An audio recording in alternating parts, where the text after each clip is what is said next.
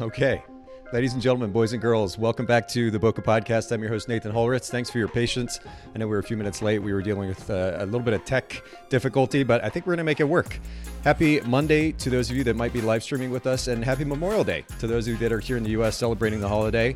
Uh, it's nice to have you here for a bit of an unusual holiday episode live stream with the Bokeh Podcast. Of course, the show is produced by Photographer's Edit custom editing for the professional photographer. And uh, for those of you wedding and portrait photographers actually are getting into busy season, make sure that you take advantage of our services coming up uh, during this summer and upcoming fall busy season as well.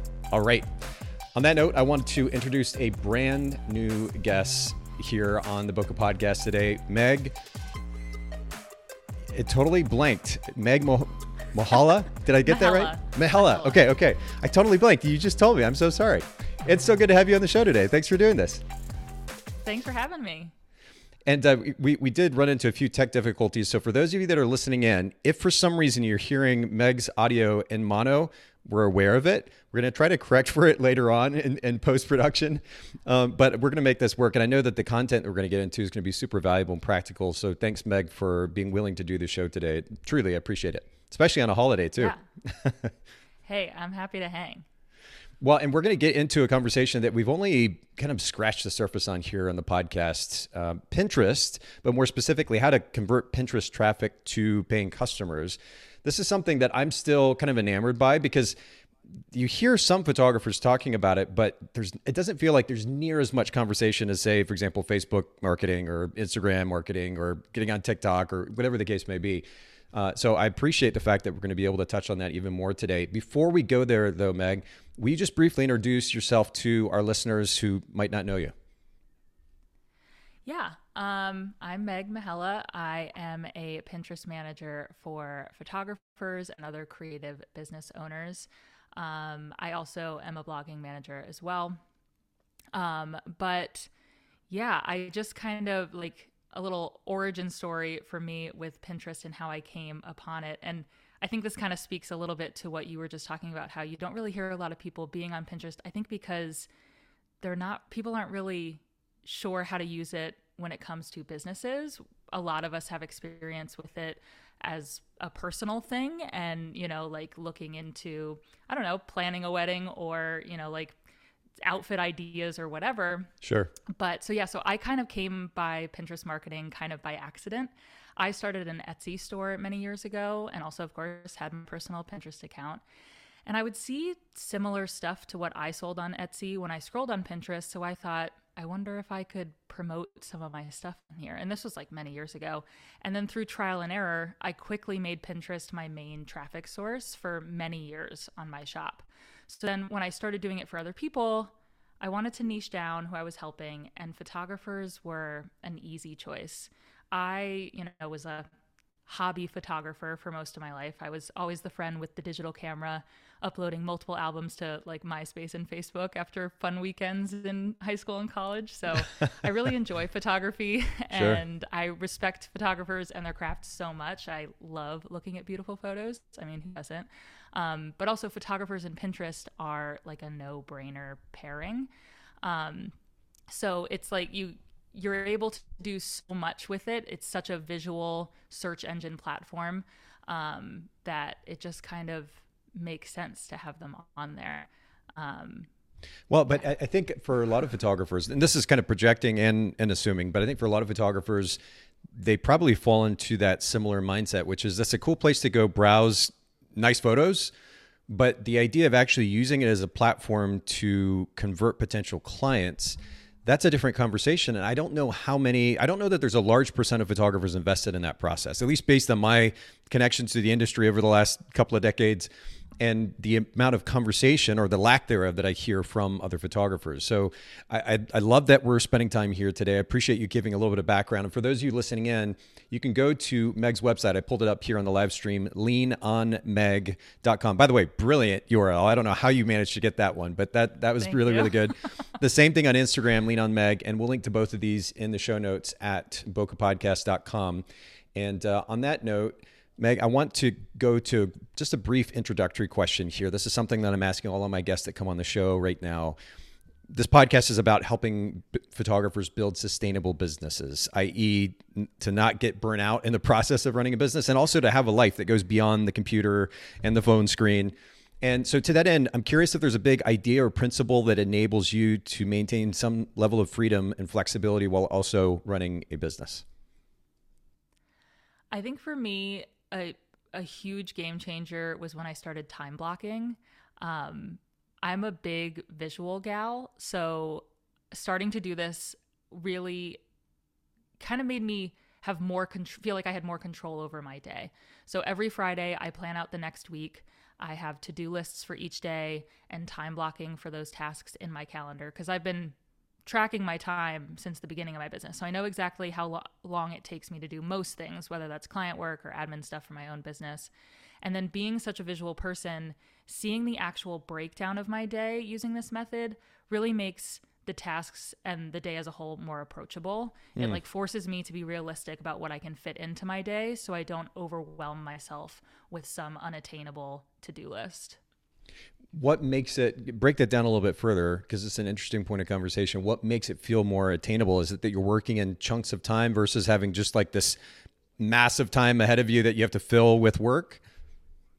Yeah it's kind of like I, i'm not I'm not stressing about being able to fit in the rest of my list because I can look at my calendar and see, well, I have all I have enough time left to be able to do all of these things. And sometimes of course like stuff comes up and sometimes things take a little bit longer than usual or maybe they don't take as long. And so I am flexible within it, but I make sure that I don't like I said overwhelm myself with some unattainable list and then it I reach the end of the day and I feel like, oh, I wasn't successful today because I didn't finish my list. Um, it just kind of sets me up more for success that way. I feel. Yeah, that's interesting. I there's there's an idea that I've been a little bit more that's been a little bit more front of mind for me as of late, which is small steps consistently. And if we if we're willing to first of all do what you're saying, which is to time block, and then give a little bit of time each day within those time blocks or within the week, however you you set you have your uh, time block set up, but to do that consistently, give a bit of time to these different elements of your business consistently over time, it adds up to a lot. Rather than feeling like I need to just put these massive projects in front of me and I need to knock this out today or I need to knock this out in the next two days, I just do a little bit each day and that's less overwhelming that way. I feel like I'm checking things off uh, uh, along the way as well, which makes me feel a little bit better. But then ultimately, over a longer period of time, I'm able to get more done as a result of that. So it's an interesting thought process. Do you use time block? Do you use any particular software for the sake of time blocking, or are you just manually putting that in your calendar? I manually put it in to I'm an iCal girly. I know a lot of people are big into Google Calendar, but I'm I'm a I'm a Mac girl through and through. So yeah. um I I use my iCal, especially because then I'm able to look at it on my phone if needed. Um, but yeah, like you were talking about, I'm I'm big on you know little things building up as well, and I think being able to time block, I do it like a week at a time, and then I'm able to look at my week like that as a whole and be able to see what I can accomplish throughout that week, and then I'm able to. It's easier to look forward even farther than that, um, because I know what my you know deadlines are and that kind of thing and i know when i'm going to need to fit things in because i know exactly how long it takes sure. because i've been time blocking for so long. So it kind of like you know micro and macro all kind of fits together once you get the ball rolling with it. That's good. That's good. And i like that you're planning friday in preparation for the upcoming week. I think that's a really great thought process as well. So it helps thanks. prevent the Sunday scaries for sure, because then you're already all set and you like have yeah, a plan for the that, next week. That makes sense. You're like, oh shoot, yeah, what am I getting into this week? So, yeah, you already know there's some level of preparation, so you can kind of ease into the week. That yeah, that's actually a really great point as well. This is good. I, I love how practical this is, and for those of you listening in these points, these suggestions and recommendations around building a more efficient business, this stuff translates. If you're willing to set set it up, it takes a little bit of time maybe to implement it or learn the habit. But if you're willing to set, set it up and implement it, you're going to see pretty big payoff over the long term. Certainly less stress and a bit more freedom and flexibility, and that's what we're aiming for here. So thanks for sharing that, Meg. So, uh, Sue says hello from Sun Valley. Sue, appreciate you being here today. And um, for those of you that are live streaming, don't be shy. Ask questions, comment uh, on the conversation along the way. And we're going to get right into that right now. Uh, you shared a little bit about the your background, Meg, as it relates to Pinterest, how you got into it, and of course, working in the photography industry. And, and this is something I didn't plan, but I'm curious from your perspective, before we get into kind of practical applications, the big ideas that enable more success in converting potential clients on Pinterest. What would you say is one of the biggest mistakes that you have seen photographers make as it relates to, to using Pinterest for the sake of business? Um, I think a, a, couple come to mind right away. um, first and foremost, Pinterest is a long game. And so a lot of people don't give it enough time. I have a minimum amount of time that I um, require clients to work with me just to make sure that we are giving it the amount of time that makes sure that we're not wasting time, energy, and resources, you know, diving into the world of Pinterest marketing. So, you know, it's so easy to look around and see people that have, you know, like a million plus monthly viewers or whatever. To be clear, that doesn't necessarily mean that they're getting all sorts of inquiries and clients from Pinterest. Yep. Um, but you might see that and you might think, oh my gosh, like that's what I need to be shooting for. That can take years to get to. The good news about Pinterest is that it lasts for a long time. Pins circulate for years. So, um, you know, you're going to get the ROI on the, you know, the patience that you're putting into it for sure. But giving up too soon, I think, is a huge issue. Um, mm. And I think that's a principle that's kind of applicable across the board too, right? I mean, we we're so used to the, to seeing quick success or what seems like quick success because of social media. And it's easy to forget that one, most of the stories are anomalies, right? And that the reality too is that it does take time. We have to be willing to commit to that and play that long game. So that's a good reminder. Yeah. And it's definitely like, you know, having a reel go viral and getting like a ton of followers from that on Instagram. That, while that happens very rarely, that happens way more often on Instagram than it's going to happen to you on Pinterest. Mm. And also, hmm. like, followers don't even really matter on Pinterest. That's like a whole other conversation. But um, yeah, so I think people, com- it's, it's not really a social media site. It is a visual search engine. Mm-hmm. Um, so you people go into it and they think about it like Instagram, and it it isn't. You you have to like go into it thinking about it as a completely different beast because it is a completely different beast, and that's I think another reason why a lot of people aren't on it. I spend I what I want to do like with things like this being on this podcast and w- what I do with my content on Instagram is I'm just trying to like demystify the platform for people because not enough photographers are taking advantage of Pinterest marketing in my opinion. So mm-hmm. um you know, so much can come out of it. You got to give it the time. Um, and also, I think the the number two thing is going into it without some sort of strategy. Mm. Um, just slapping stuff up there is def- fine, I guess. Sure. But like, if you don't get the results that you're looking for, don't be too shocked because Pinterest SEO is a thing, and you got to go in with like you know optimized keywords and figure out what it is that your ideal client is searching for and start from like it's there's a whole thing to being on Pinterest for marketing. And so putting up your beautiful pictures, while that definitely can get get you some traction, it's going to get you those views. It's not necessarily going to get people to click through to your website, which of course is what we're going to talk about today. That's great. And and again, this is an idea that applies to business in general as well, right? Not going in with a strategy. Uh, and by the way, I speak from experience of just kind of I, I have a tendency of just jumping and then at some point maybe building my wings on the way down, maybe not, who knows? Right.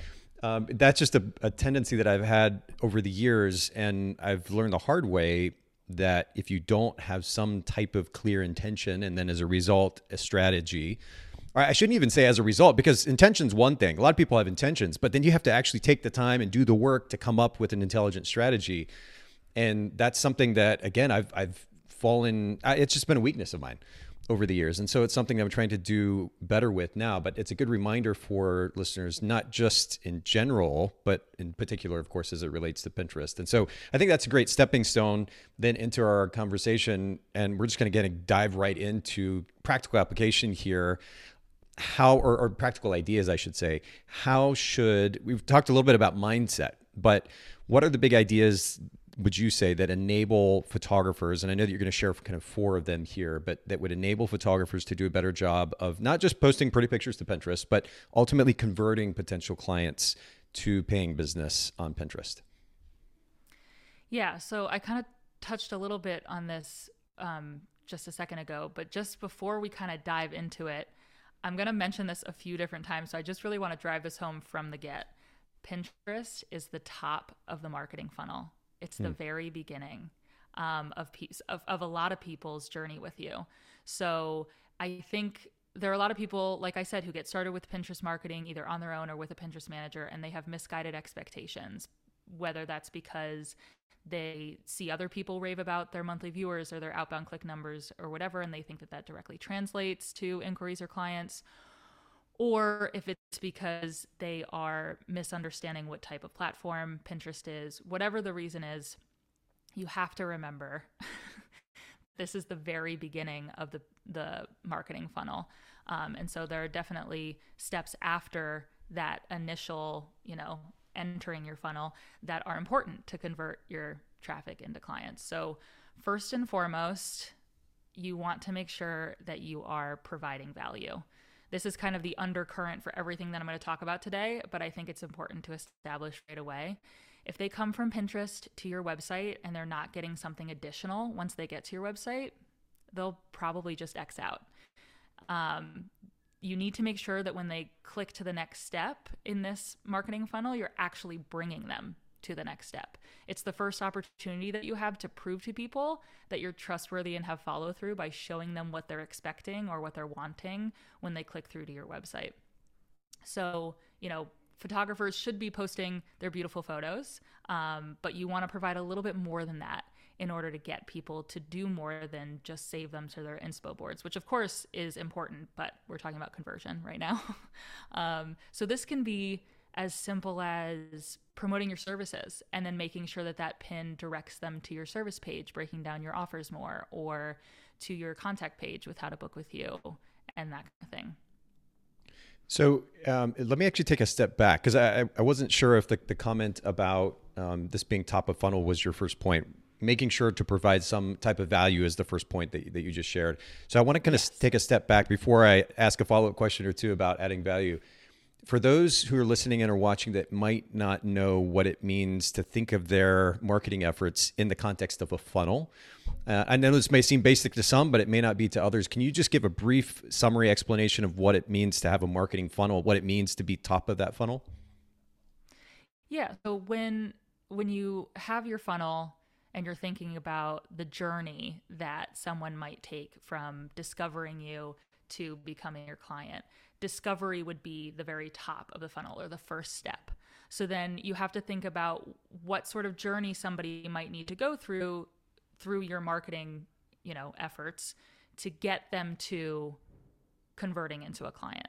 So discovery will be the top, which is what Pinterest is about, right? That's they're searching for something and then you're hoping to show up as their solution for that search. Um, and then they want to learn more about you, figure out if you have the things that they, and these are the each different.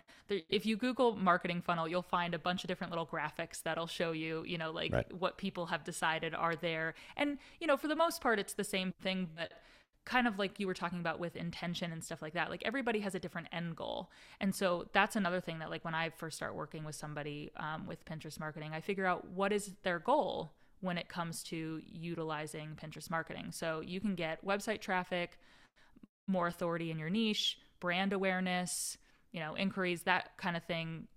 Any of those things could be your goal from utilizing Pinterest marketing. And so that would be kind of the end of your funnel. And so you want to make sure that you know what it is that you're trying to get people to in order to figure out how you want to get them there. So that's why people kind of use the funnel as um, you know like a example to then kind of help visualize yeah. just narrowing people down into becoming your client I, I, think so again this is this is good for multiple reasons one um, we talked about the the intention or the importance of intention earlier. I think most photographers and and uh, by the way, I'll say again, this was me. In fact, this was me even with my editing company. with my team, we've built a multi-million dollar company over the years without really even thinking about marketing funnel. I didn't I didn't have a business background. I didn't go to school. I didn't in fact I don't even have a college degree. So a lot of this stuff I didn't really know about, right? It was just kind of I don't know, you could call it guerrilla marketing and, and leveraging relationships and word of mouth and, and some of these things that are also valuable. But I just know that we left a lot of money on the table because we didn't have even more intention and strategy. And part of that being a so called marketing funnel.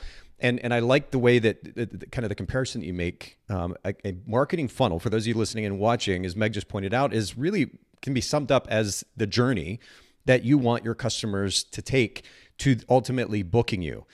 And most photographers don't think about it that way. Again, it's like, oh, maybe they'll find my website and they'll, you know, call me and then I'll book them. Or maybe they'll do a Google search and they'll find me they'll find me because my SEO is suddenly really great and they'll book me. But that's kind of the the extent of the conversation. They're not thinking about the potential multiple steps in that funnel and if the customer does this at this point in the funnel, then what happens next? And what do I want them to do next? And how am I going to guide them to, to that next step? There's very, very little thought and conversation around this this conversation of actually building a marketing funnel for sole proprietor photographers. And I think ultimately that's the problem when it comes to converting Pinterest traffic into clients is that they're not thinking about the next steps. Hmm. And so that's kind of that's kind of the four things that I'm talking about today cool. is making sure that you have these additional steps um, and that you're not just sending people to, you know, not a literal blank page, but essentially a blank page when it comes to them. You need to give them a map. This this funnel is a map on their journey, and you need to tell them exactly how it is you want them to move through it. Right. Um, whether you're, you know, utilizing all sorts of different, you know, marketing tactics or whatever.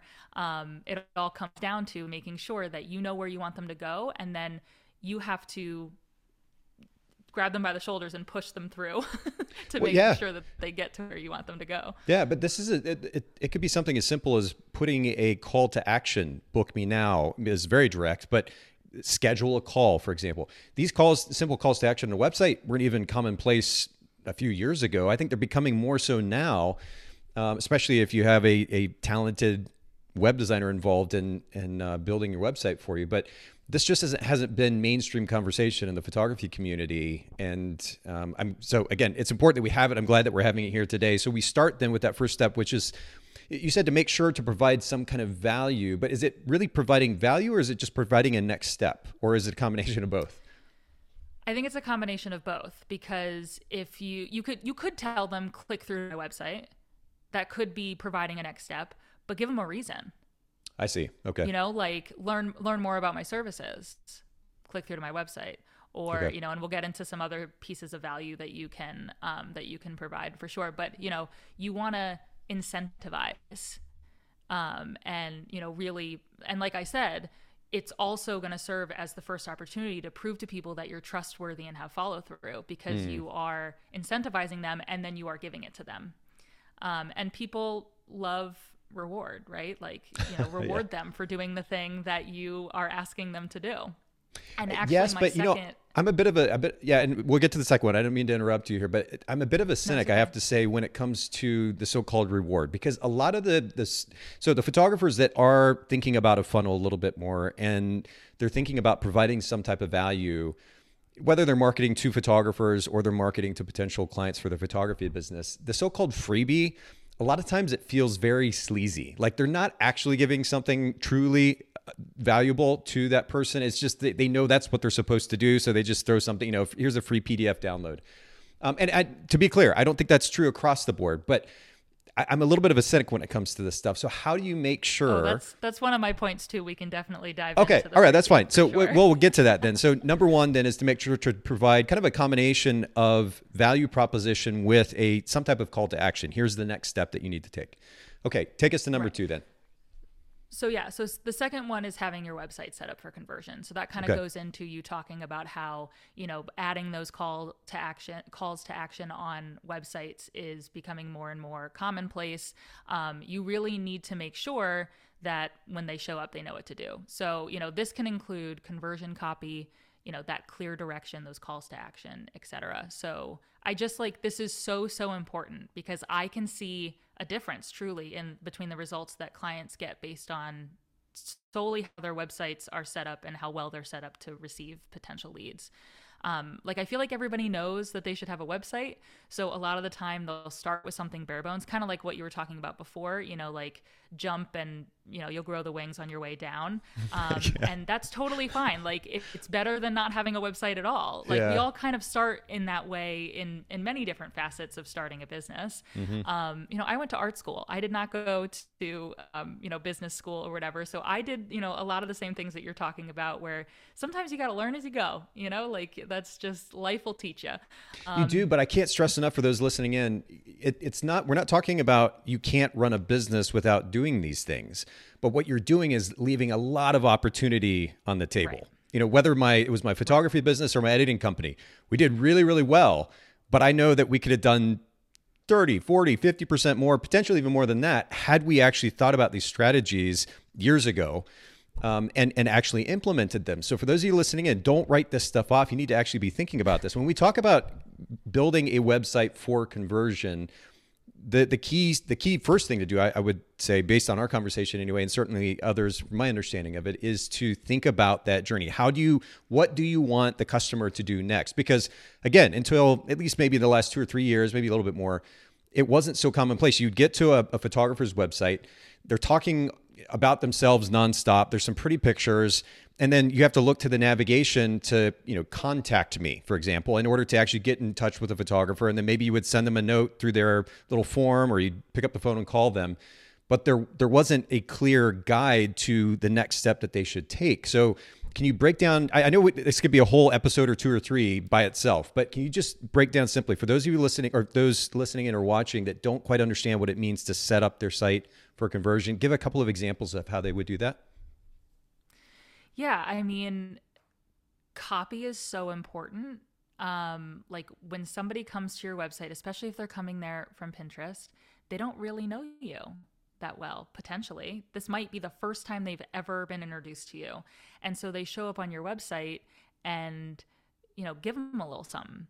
So conversion copy, you know, whether that's, you know, as as little as just the directions of here's a call to action on how to get to my booking, here's a call to action on how to see more about my services, that kind of thing. You want every page of your website to lead them to something else. Um, and it could you could have multiple calls to action on one page and that kind of thing whether it's like you know if it's like your about page and you're talking about how you got into photography and then you kind of do a call to action to your um your services and then you get down to like how much you love shooting weddings and then you can say like in, interested in booking me for a wedding like here's my contact page you know like making sure that you have all of this is just like so important like you said directing somebody to a website that's not primed to nurture um, is kind of a waste of time. You're, like you're leaving money on the table, like you said. You won't be able to keep them um, if you aren't immediately hooking them. So that's a, another thing that conversion copy will do. And sometimes people aren't good at that. So, you know, be aware that there are lots of people out there who you can hire to do this yeah. and talk about po- like an amazing ROI, like somebody who can write you some amazing conversion copy, like being able to just send somebody to your website and your website does the work. Your website's not going to be able to do the work just by existing. You have to have like that content on there. That's it. Well, we have to keep in mind too that a lot, if not maybe even most of the traffic that comes to our website is cold traffic, i.e., right. they're not primed to right now pay for your, you know, five thousand dollars for your wedding photography or five hundred bucks for your portrait photography. They need to be warmed up a little bit. So maybe they land on that homepage and you you give them some type of introductory blurb and then the call to action button is learn about our services so they click that they go to the services page now you have a brief summary of the services learn about our pricing. They click that, go to the pricing page. You're you're slowly not only informing them, educating them, you're managing their expectations, but you're slowly but surely guiding them through the so-called journey, the funnel, if you will, to a place where then maybe you still don't do a hard sell. Maybe the next call to action under the pricing is schedule a consultation so that they don't feel so pressured into booking you right then. And then, of course, you can split test this and it gets a little bit more technical, but walking them through that process with the assumption that this is cold traffic I think is a better approach than just like you said, putting up a pretty website and then crossing our fingers and hopefully maybe they're going to book us. You know, that's that right. is not strategy. That is that is just hope, no. and hope only gets us so far. So, yeah, all right, like, take us to number conversation. Oh, please go oh, ahead. Yeah, sorry. No, I just had a conversation with somebody on Instagram who was inquiring about working with me, and through I had just talked about how important it is to have like your website primed and ready. Um, and so we ended up talking about that and they ended up deciding to wait a few weeks before, you know, we took the next step because they want to make sure their website is ready. It's so important. I love to hear that. It makes my job so much easier because then I'm able as, you know, their Pinterest manager to make those, you know, initial promises and then the website is going to fulfill, you know, the expectations and that kind of thing. Yeah. Um, so it's just it's so important. Um, you of course have to have a website to be able to pin because you need somewhere to send them, but you want to send them to a place that is not going to like it, it needs to not be a dead end. They need to you need to continue nurturing yes. them, like you said. Turn them from those cold leads at the very least into warm ones. yep, absolutely. No, this is this is good. I love how practical this is. And what's kind of interesting about this conversation is we've not spent a whole lot of time talking about Pinterest specifically. And I think that's great. I think it's really good because not only are these principles applicable to Pinterest, but of course, other elements of our marketing efforts as well. So uh, this is good. All right, take us to number three, if you will. Number three is the one that you're a little skeptical on. It's utilizing lead magnets or freebies. Okay. so like we like we've talked about, the traffic you get from Pinterest can be pretty cold. So they may not know you from another photographer at that point. They might already be looking at other photographers. And so if you provide them value, actual value. I'm with you. There are a lot of freebies out there that are kind of they feel like a bait and switch kind of thing. I would liken um, it Meg, I would liken it to going to a trade show and getting or, or a conference for that matter and getting pens, like pens with the name of the conference on it or t-shirts with the name of the conference on it. Nobody cares about these things. They're going to go straight in the trash or you know in the back of a closet or in a drawer somewhere. That's not anything of actual value in the bigger picture. Right. And and so that's what I have such a hard time with. It's people are putting out these so-called freebies, but they're not in many cases I will say not actually valuable to whoever it is that they're marketing to. And so that's why I'm cynical. I just want to give a little bit more context. yeah. No, I I'm with you. I've downloaded many freebies that I've been like, "Are you kidding? This is this is it." Right. The promise here was not fulfilled. Right. So I here are some examples of some good freebies that I feel like, you know, photographers could use. So, a family photographer, you could create a guide all about how to pick out outfits for your um, for someone's family photos. So that can be about, you know, like patterns that should or shouldn't be mixed, um, how to pick a, you know, a cohesive color scheme, you know, like little things that um, you know, you might end up telling to your clients if they book with you to go ahead and do that. But this is something that this is something that people would be searching for on Pinterest. They would have a, you know, family photo session booked already or they're planning on having one or, you know, whatever and they're like, you know, family photo outfits. And then if your PDF that says, you know, like your how to guide, you know, making picking family photo outfits easy or whatever. And then you give them this PDF that has this information in it. Then all of a sudden you're a trusted um, person in the photography world for them. Like you've already, you know, like that's a great, I think that that's a great value that isn't kind of giving away the secret sauce or whatever that like you don't want to give that away for free or anything like that. And then with other um, well, and I have to jump in there and say that there's very little that's actual secret anymore. It cracks me up when I still right. see people using, you know, secrets, giving my secrets away in this workshop today or whatever. Like, a 99.9% of stuff is out there, so let's not make that big of a deal about the information that that we're giving away. I think.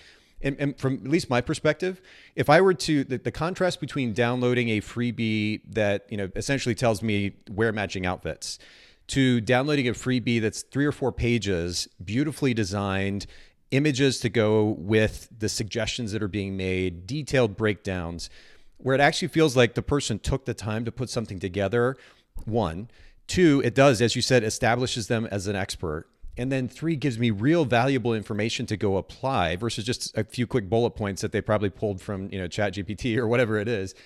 Like, there's actually some time that's gone into it. That is going to give me a much better impression of this business uh, who's yes. so-called giving me a freebie than than something that's kind of thrown together with very little actual value involved. So I would say forget the idea uh, that we might be giving away secrets because it's all out there on YouTube and Google and everywhere else. Let's actually put something together that is of genuine value that maybe we had to put a little bit of time in up front, but this this time investment, small and time investment up front can translate to thousands of dollars in business down the road right. if if we're willing to actually put that effort and energy into it. Right. And I was going to say, you know, the way that you present it is going to be your secret sauce. That's how it's going to be different from what they might down you know i'm sure there are going to be you know lots of these freebies that are similar but you need to infuse your personal experience your um, like you said example photos that you've taken of families before who had these um, who were putting these things into practice so you can show people a visual representation um, and then being able to insert your personality and help people get to know you through that as well. If you provide them with value within this type of freebie obviously the way that they get the freebies they give you like their name and email. You've got them now on your email list. You can then nurture that lead turn them from the cold lead cold lead more into a warmer one. You're way more likely to convert them into a client. They're learning more about you. They're not just seeing a pretty photo um, of yours on Pinterest and then saving it to their board and potentially moving on. You know, like that's again, like I said from the very beginning, value is always going to be kind of like the undercurrent of all of these things that I'm talking about. But, you know, like then you're aware of how this might help take them to the next step. Okay. So we're starting number one. And of course, we're thinking about a potential client coming to our brand on Pinterest to make sure to provide some type of kind of like value proposition, combination value proposition, and clear call to action. So they want to go from Pinterest to our website for a very clear reason. Um, we then, number two, need to make sure that our website, when they land on that website, is certainly set up to guide that potential customer through the funnel or the journey that we want them to go on uh, for whatever the goal might be. And then number three, of course, to actually provide them a, a freebie that is truly valuable, not just in, in theory or concept, but actually valuable uh, that will enable us then to be able to capture a bit of information and continue to market them. Uh, so take us to number four then. Number four is blogging. Um, I again, someone coming to your website might not know you. Blogs allow you to tell them about yourself, what it's like to work with you, you know, how it is that you structure a wedding day or a family session or whatever it is that you shoot, and then also shows them that you know what you're talking about. Um, when you're able to establish these things with someone, they're way more likely to stick around and either want to learn more about you or reach out to inquire or take whatever next step um, it is that you have lined up for them. Um, because, like I said, at the end of the day, we are starting our journey with Pinterest. I, and kind of taking it back a little to the beginning as well, people have this expectation that once you blow up on Pinterest and you are getting these crazy numbers, that's that's when you're going to be getting all of your these crazy, you know, inquiry numbers and things like that. When in reality, that just means you're getting a ton of people to your website and then it's like, well, is your website doing the work that your website needs to do? Um, and so being able to show them these things through blogging, you know, like I there's it's so often that I'll be searching for something on Pinterest and I'll see a pin that I love and that's really great and I might not be able to necessarily find more of what it is that I want to see from that person on Pinterest. So, yeah, I would want to go to their website, right? So then I go to their website, and let's say that I am looking for a photographer. I go to their website and I'm able to see that they do blog, and oh, they've got this like, you know, blog about a session that they did, and they're showing all of these different photos, and I'm able to even if I don't use that photographer like in in that even if I'm not in the mindset of using that photographer for my photo shoot, I'm able to learn stuff. And then, you know, it's kind of marketing's a mind game, right? So it's like, then I'm starting to learn, like, oh, well, I really love how this photographer does this. So then I'm consuming more and more of that. You're just kind of pulling them in, like I said, grabbing them by the shoulders and like pushing them through that journey that you're trying to keep them on. Um, and so, blogging, that's why I offer both Pinterest and blogging services to my clients because blogging goes so perfectly hand in hand with Pinterest because not only does it provide all of those things that I talked about, they get to know you, Um, you to show your expertise, all of that, even before you ever talk to them. You know, it's like you're able to, you know, really teach them about you before you ever have to get on that consultation call. And I know that this kind of sounds counterintuitive, but then you're going to weed out the people that wouldn't be a good fit without wasting your time. Um, so mm. that's going to help you, you know, in the long run as well. Um, but also, blogging provides you with so much Pinterest content. Ah. Um, uh. So that's like it helps on on both ends as well. Well, yeah, and I was going to ask you because it, it, felt like the blogging was. I, I, guess I'm trying to understand how blogging fits into this process because the first three steps made a lot of sense and it's kind of progressive, right? Step one, step two, step three, but then we have blogging at the end. So how does what role does blogging play in that funnel let's say? Like at what point in that funnel should we be inserting blogging for the sake of kind of encouraging this journey that leads to conversion? Um well, the the fact that my first three kind of went in order was not intentional. so, okay. um, so maybe I would have put blogging in a different spot if I had been thinking about it as you know, like I've been talking a lot about a journey. So of course, yes, looking at this as a journey does make sense. Yeah. Um, but it kind of is the same on the same tier as you know the the lead magnet, but also you know another kind of generic marketing thing to pull into here the rule of seven in marketing is you know people need to see something or someone seven times before they potentially take action so you know if we were to apply the rule of seven just to someone's website then giving them enough content on the website might help with them potentially taking that next step of booking the consultation call or booking the actual um, session. Um, so the blogs can very easily guide people to different things as well. It's really an, a cohesive and like um, what's the word I'm looking for?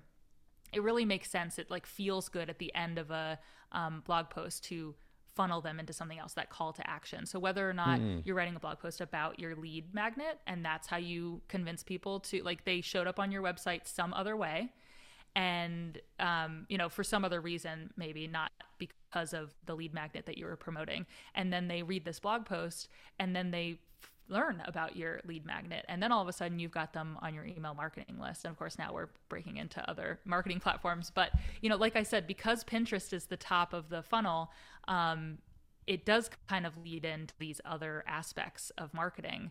And i think that that's one of the biggest misconceptions about Pinterest um, is that you think you get on Pinterest and that's the only step that you have to take to get you know those results. And it's like well no it's it's a part of it's just one piece of that big pie.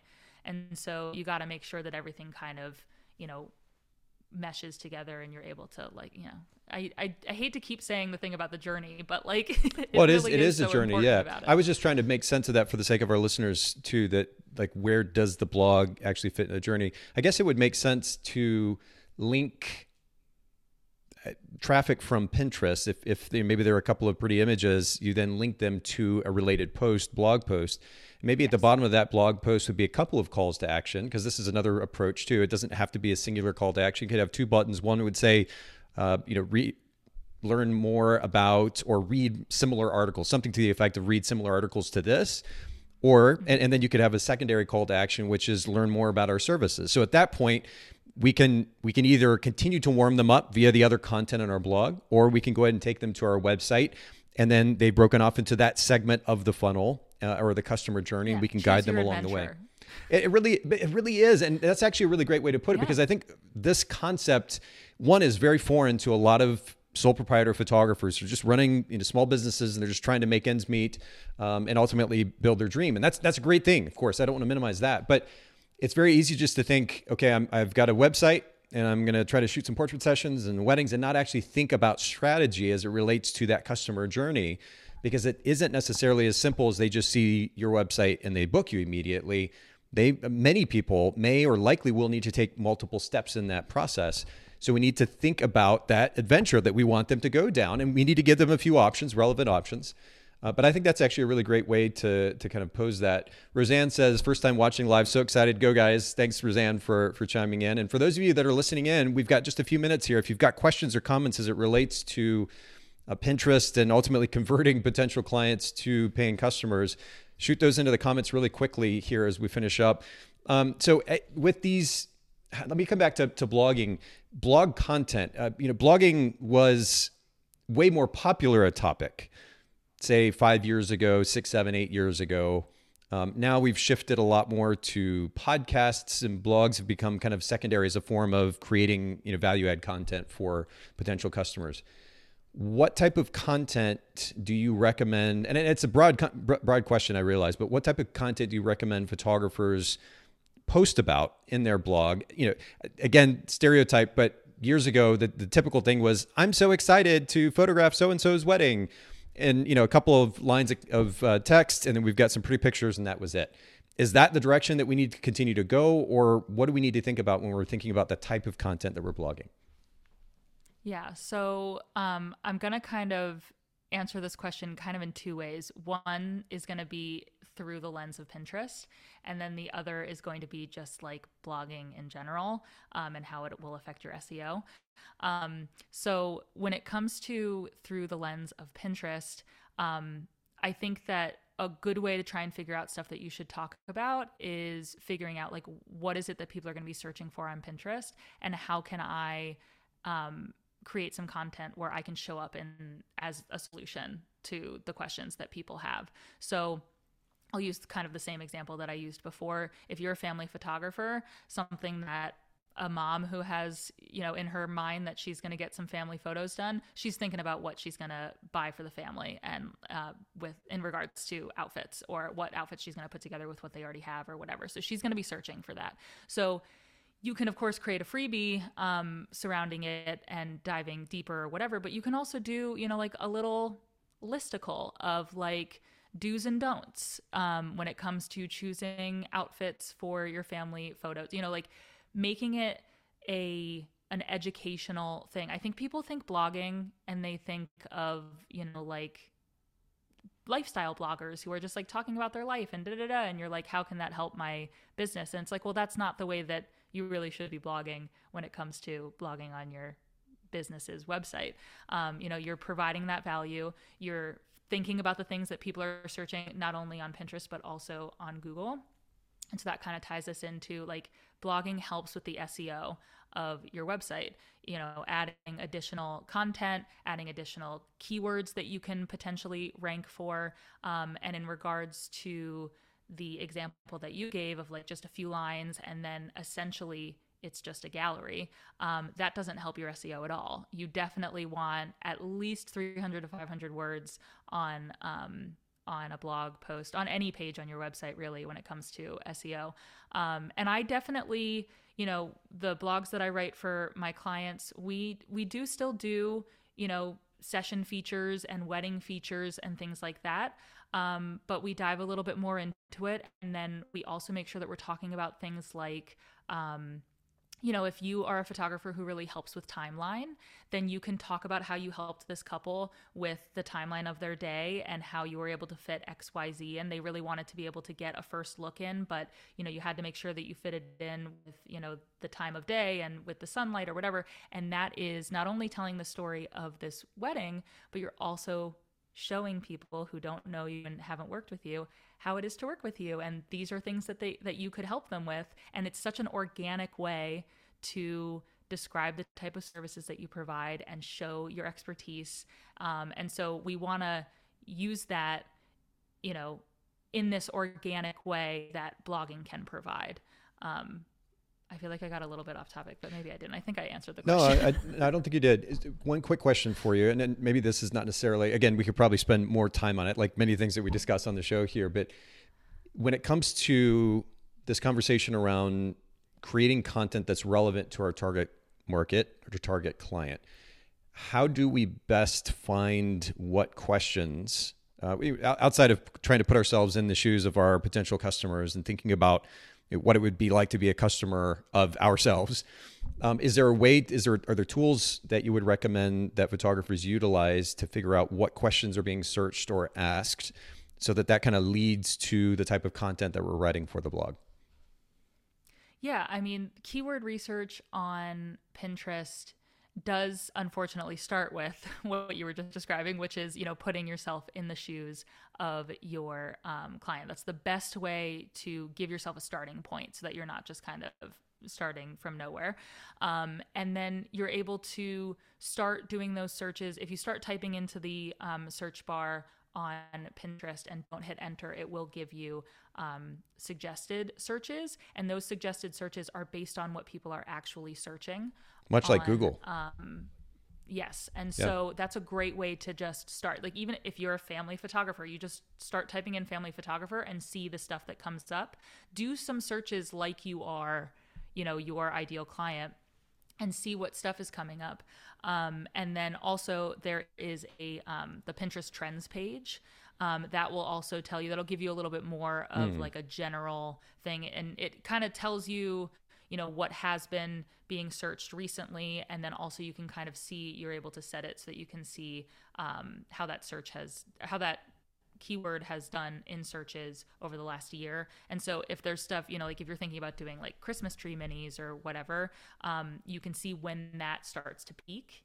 And so you can see when you should start, um, you know, promoting that kind of pin, maybe writing a blog post about last year's Christmas tree minis um, and starting to, you know, circulate that. Um, but also keep in mind that because these things are kind of cyclical and because um, Pinterest content lasts for so long. Um, anything that you posted last year about those Christmas tree minis is also going to potentially pick up traction the next year when people are starting to search that again. This isn't Instagram stuff doesn't just disappear after 24 hours or become irrelevant after 72, however long people think that feed posts last these days. Yeah. Um, but it's definitely, you know, like you're getting that ROI on not only the time and energy and potentially resources you're putting into Pinterest marketing, um, but also that patience. That long game feels That's costly good. at the time. yeah. Well, I'll, and in addition to, like you said, looking at the suggestions from Pinterest or Google when we start to do a search, for curious what people are searching for, there's a tool that I've mentioned here on the podcast before called Keywords Everywhere uh, or Anywhere. Keywords. Now I'm now I'm everywhere. second everywhere. Yeah, I was second guessing myself. Yeah. Keywords Everywhere, which is a tool actually that we've used a, a ton uh, in the last two or three years. That's one. Another for a deeper dive for anybody curious, ahrefs, R-E-F-S dot com is a really, really powerful tool that allows you not only to do keyword research, uh, but then you can also look at your competitors and what they're doing. And, and if you need some frame of reference, use that as a frame of reference is really powerful. It's a little bit more expensive, a couple hundred bucks a month or so, 150, 200 dollars a month. But I just want to throw that out there for anybody who's curious um, and doing some of that, that research as well. Man, this is this has been super practical, Meg. I really appreciate it. Sue actually said I'm really getting a lot of this episode. Thank you, and uh, Sue, Great. thanks for commenting and thanks for listening in. For everybody who's live streamed today, uh, this has been super practical. I always like to preface this kind of comment with Meg did not ask me to do this, but Meg, I'd love for you just to share briefly before we go um, how our listeners can take advantage of the services that you offer. They want a little bit more guidance. This is not something they want to just try to do on their own. What kind of services do you offer, coaching, consulting, or otherwise?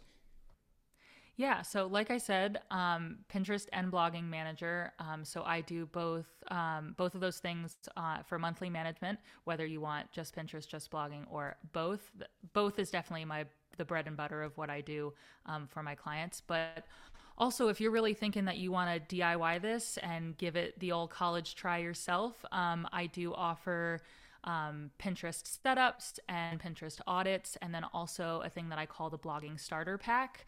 Um, and that's just I help you with four fully SEO optimized evergreen um, blog posts that you can kind of get a, a little kickstart to your blog um, and have a little bit of stuff that you can post on Pinterest if you haven't been blogging for yourself already. Um, so, yeah, pretty much from the you know from one end to the other of your you know pinterest journey if we're going to keep using that word. Um, Do it. I, I have services. I have services that can help out. So you can follow me on Instagram. Like Nathan said, my website is leanonmeg.com. Um, and I'm always talking about, you know, different tips and tricks over there. And also, of course, you can see a deep dive of my services on both of those places. I also have a weekly newsletter where I share Pinterest tips, blogging trips, tick, oh my gosh, Pinterest tips, blogging tricks. There you go. That's then, a mouthful. You know, like little just yeah, little just behind the scenes stuff about being a business owner and also just me because I'm a sharer. And if you couldn't tell, I'm a talker. So, um, so yeah, you can subscribe to that on my website as well. Cool. Roseanne said, very fun. Thank you guys. Sorry I missed the majority of the show. I definitely listen later for sure. Always value this podcast. Roseanne, really appreciate you listening in. And um, Meg, truly, this has been super practical, actionable. Um, and yet, I, I, think some of the most valuable content that is actionable and practical is also relatively simple. It's just about going and doing the thing, right?